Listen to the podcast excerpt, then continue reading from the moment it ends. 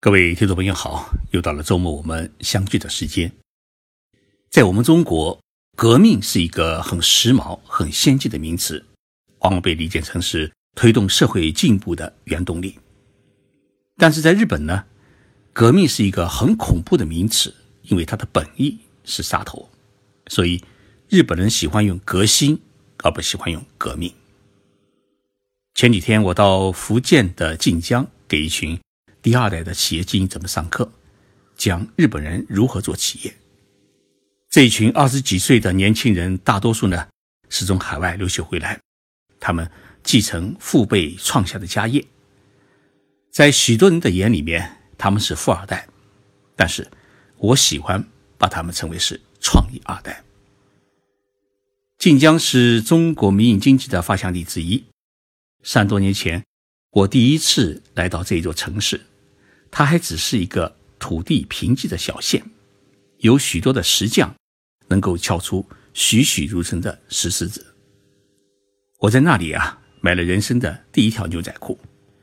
担任金江市政协副主席，同时也是兼任金江市工商联主席的洪仲信先生跟我说了一句话，他说啊，一块布成就了锦江的一个产业。他五岁的时候开始摆地摊，现在是中国著名的男装专业公司劲霸集团的创始人兼总裁。十多年来，服装业已经发展成为晋江的一个骨干产业。创业的父辈老了，谁来接班？计划生育的时代里走过来的父辈们，膝下大多数只有一男或一女。这群年轻的孩子们毫不犹豫的。开始跳起了继承父业、承接未来的大业。晋江市政府意识到，如果第二代企业家们不能担当起这份大业，晋江的经济就会垮掉。于是呢，晋江市政府啊与投资公司合作，办起了领航班，培训这群年轻的企业家。这个领航班的班主任就是洪忠信先生，这是一位满头银发、底气十足的。小个子男人，这群孩子总共是九十人，他们有两条上课的班规：第一，上课迟到不得入门；第二，手机声响扔出窗外。十一月二十八上午啊，他们集中起来，听我讲述日本人如何首富与传承家族企业。今天的节目啊，因为时间有限，我选取其中的一小部分，讲述日本社会。传承的两个细节，与听众朋友们啊一起分享。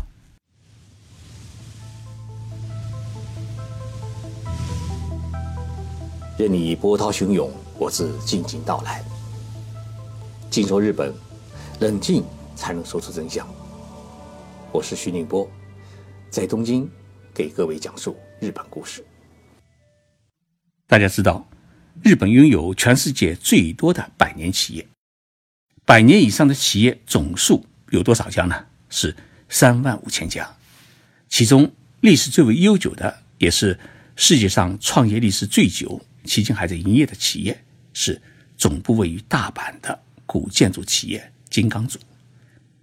金刚组创建于公元五百七十八年，那是中国的南北朝时期。三年之后，隋朝才诞生。算一算，这家企业距今已经有。一千四百四十年的历史，日本企业为什么能够做得那么长久？根本原因呢，是有一个很好的传承的机制，而要实现传承，必须要有两个环境：第一呢，要有子孙后代；第二，没有剥夺财产的革命。日本这个国家最不可思议的一点是，国家诞生两千六百七十八年来，天皇都来自于同一家族。日本历史上从来没有出现过王朝的更替的事情，也就是没有改朝换代的事情。所谓是万世一系。从第一代神武天皇即位，他领导这个岛国开始，到目前为止啊，已经延续了一百二十五代天皇。所以，在国民的心目当中，天皇是一个国家的精神所在。天皇在，民心安。国家就有了一种凝聚力。两千六百多年来，就一户人家世世代代当皇帝，这现象呢，在全世界也是绝无仅有。这就是我们解读日本这个国家它的文化与国家本质的原点。我们中国的历史比日本悠久许多年。我们中国人呢，有一种传统的思想，就是你当天皇，我为什么就不能当天皇？在这一思想的影响之下，中国改朝换代是三十次。如果中华人民共和国推翻中华民国也算一次的话，那么酿造出了日本社会没有的中国独有的革命思想。中国式的革命也属于一种比较彻底的革命。在中国的古代，后朝推翻前朝，最喜欢干的事有两件：一是灭九族，斩草除根；二是消灭前朝的文化与思想。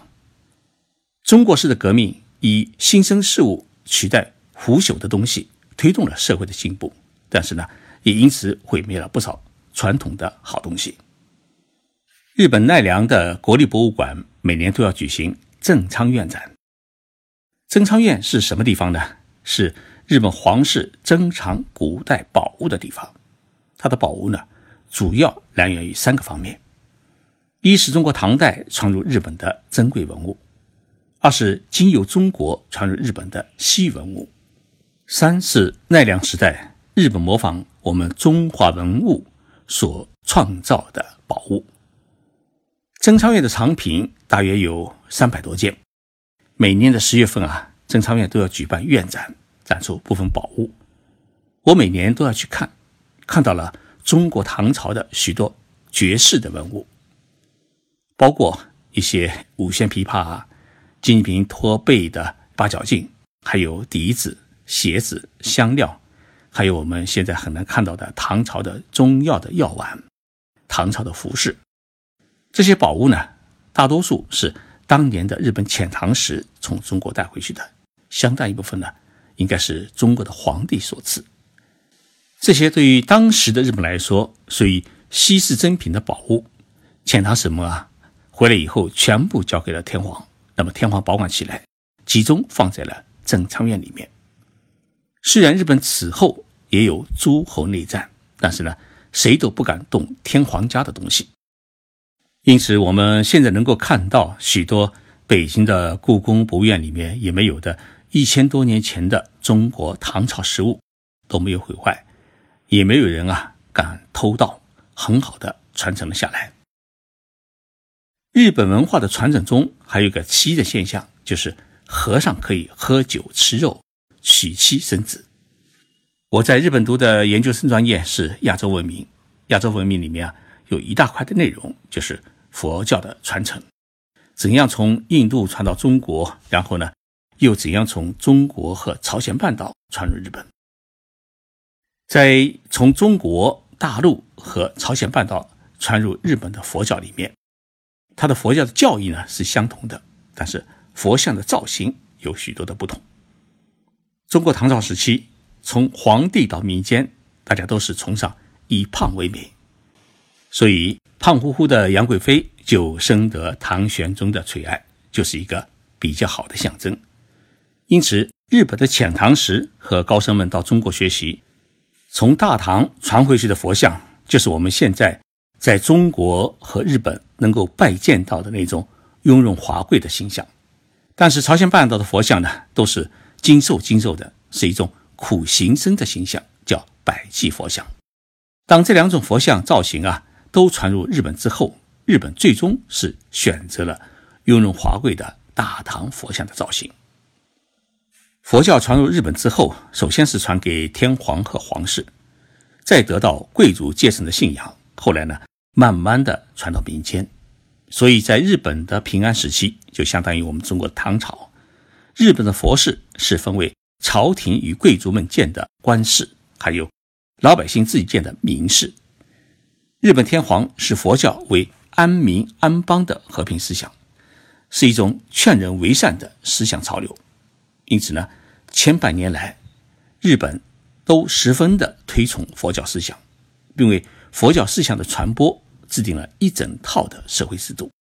其中有一项就是允许和尚喝酒吃肉、娶妻生子。为什么日本天皇敢冒天下之大不韪破佛教的根本清规？原因是日本天皇看到了佛教与寺院的传承问题。因为当贵族与老百姓建造寺院之后，就出现了一个如何传承的问题。在我们中国，寺院可以传给自己的佛家弟子继承，但是呢，日本觉得，与其传给外人，还不如传给自己的孩子，更能保护与传承。恪守佛教精髓的中国人，对于日本的这种花和尚的制度啊，总是嗤之以鼻。但是，日本的花和尚制度。却产生了一种意外的社会效应，那就是世世代代有人替你家守护祖坟。我们中国现在面临一个很大的问题，那就是许多老年人去世以后啊，估计过了一代或者两代就没有人会替他烧香上坟。为什么会出现这一问题呢？因为许多独生子女的孩子啊，到海外留学去以后，不少人就长期的定居海外。估计几年都难得回到家乡，给自己的亲人啊上一次坟。爷爷奶奶的坟墓啊，更是无人参拜。三代之后无人拜，是一个很痛苦的现实。但是这种痛苦的问题，在日本呢不太会出现。为什么？就是因为日本有一种寺院的世代传承的传统。日本人死去以后，无论以前你是信什么宗。最后呢，都要回归佛门之下，寻求西方的极乐世界。也就是说，日本的墓院大多是建造在寺院的边上，有寺院和尚呢，天天替你念经管理，不会建在荒芜的山外野地。正因为如此，寺院的代代相传，就保证了墓院代代有人守护。有人也许会担心，那这样的话。岂不是寺院的墓地规模得天天扩大？日本人深知土地资源的珍贵，所以又想出了一个两全其美的方法，那就是不是一个人一座墓，而是一个家一座墓。日本有一位经营之神，他的名字啊，我们中国人都很熟悉，叫松下幸之助。他创建了松下电器王国。松下先生在一九八九年去世后。许多人呢，都想去他的墓前啊调研，但是发现松下先生居然没有墓。那么他安装在哪里呢？原来他的骨灰是放在松下家的墓地里面。这个墓地呢，也不是一人一座墓，而是松下家的墓室下面有一个很大的木窖，里面呢不仅摆放着松下先生的骨灰，还有。松下先生的父母、爷爷奶奶，甚至先祖的骨灰，也就是说，一家人离开人世间之后依然在一起。这么一个大家族，就不怕没有子孙，也不担忧今后没有人来祭拜。更为重要的是，活着的人心中啊，都有一个很美好的归宿。当自己离开这个人世间的时候啊，他们也会回到父母亲身边，继续。做他们的孩子，这也是一种传承。那么，这种传承，从和尚的生儿育女来守护自己的寺院，到一般民众依赖于寺院来代代守护自己的先祖，形成了一种十分和谐与安宁的一种世俗的文化。而这种世俗的文化，为日本社会创造出了一种守护，而这种守护的精神，是很值得我们中国人学习的。最近有不少喜马拉雅听众朋友给我留言说：“徐老师，你已经讲述了两年多的《金说日本》，涉及的内容十分广泛，能不能系统的讲一讲日本文化，解读一下日本这国家的本质，写一本中国版的《举刀》？”感谢大家给我的期望。文化这东西啊，既要讲的灵动活泼，又要讲的通透深入，难度还是很大的。不过，我还是听从大家的建议。决定的是精心打磨一个关于日本文化的专门课程，欢迎大家在喜马拉雅徐静波频道的专辑里面长安专辑的二维码入群，在群里面，我想听一听大家的建议与要求。希望了解日本文化的哪些内容。进群之后呢，你将可以获得课程的最新信息和专属的课程福利。欢迎大家在群里面与我交流，给我加油。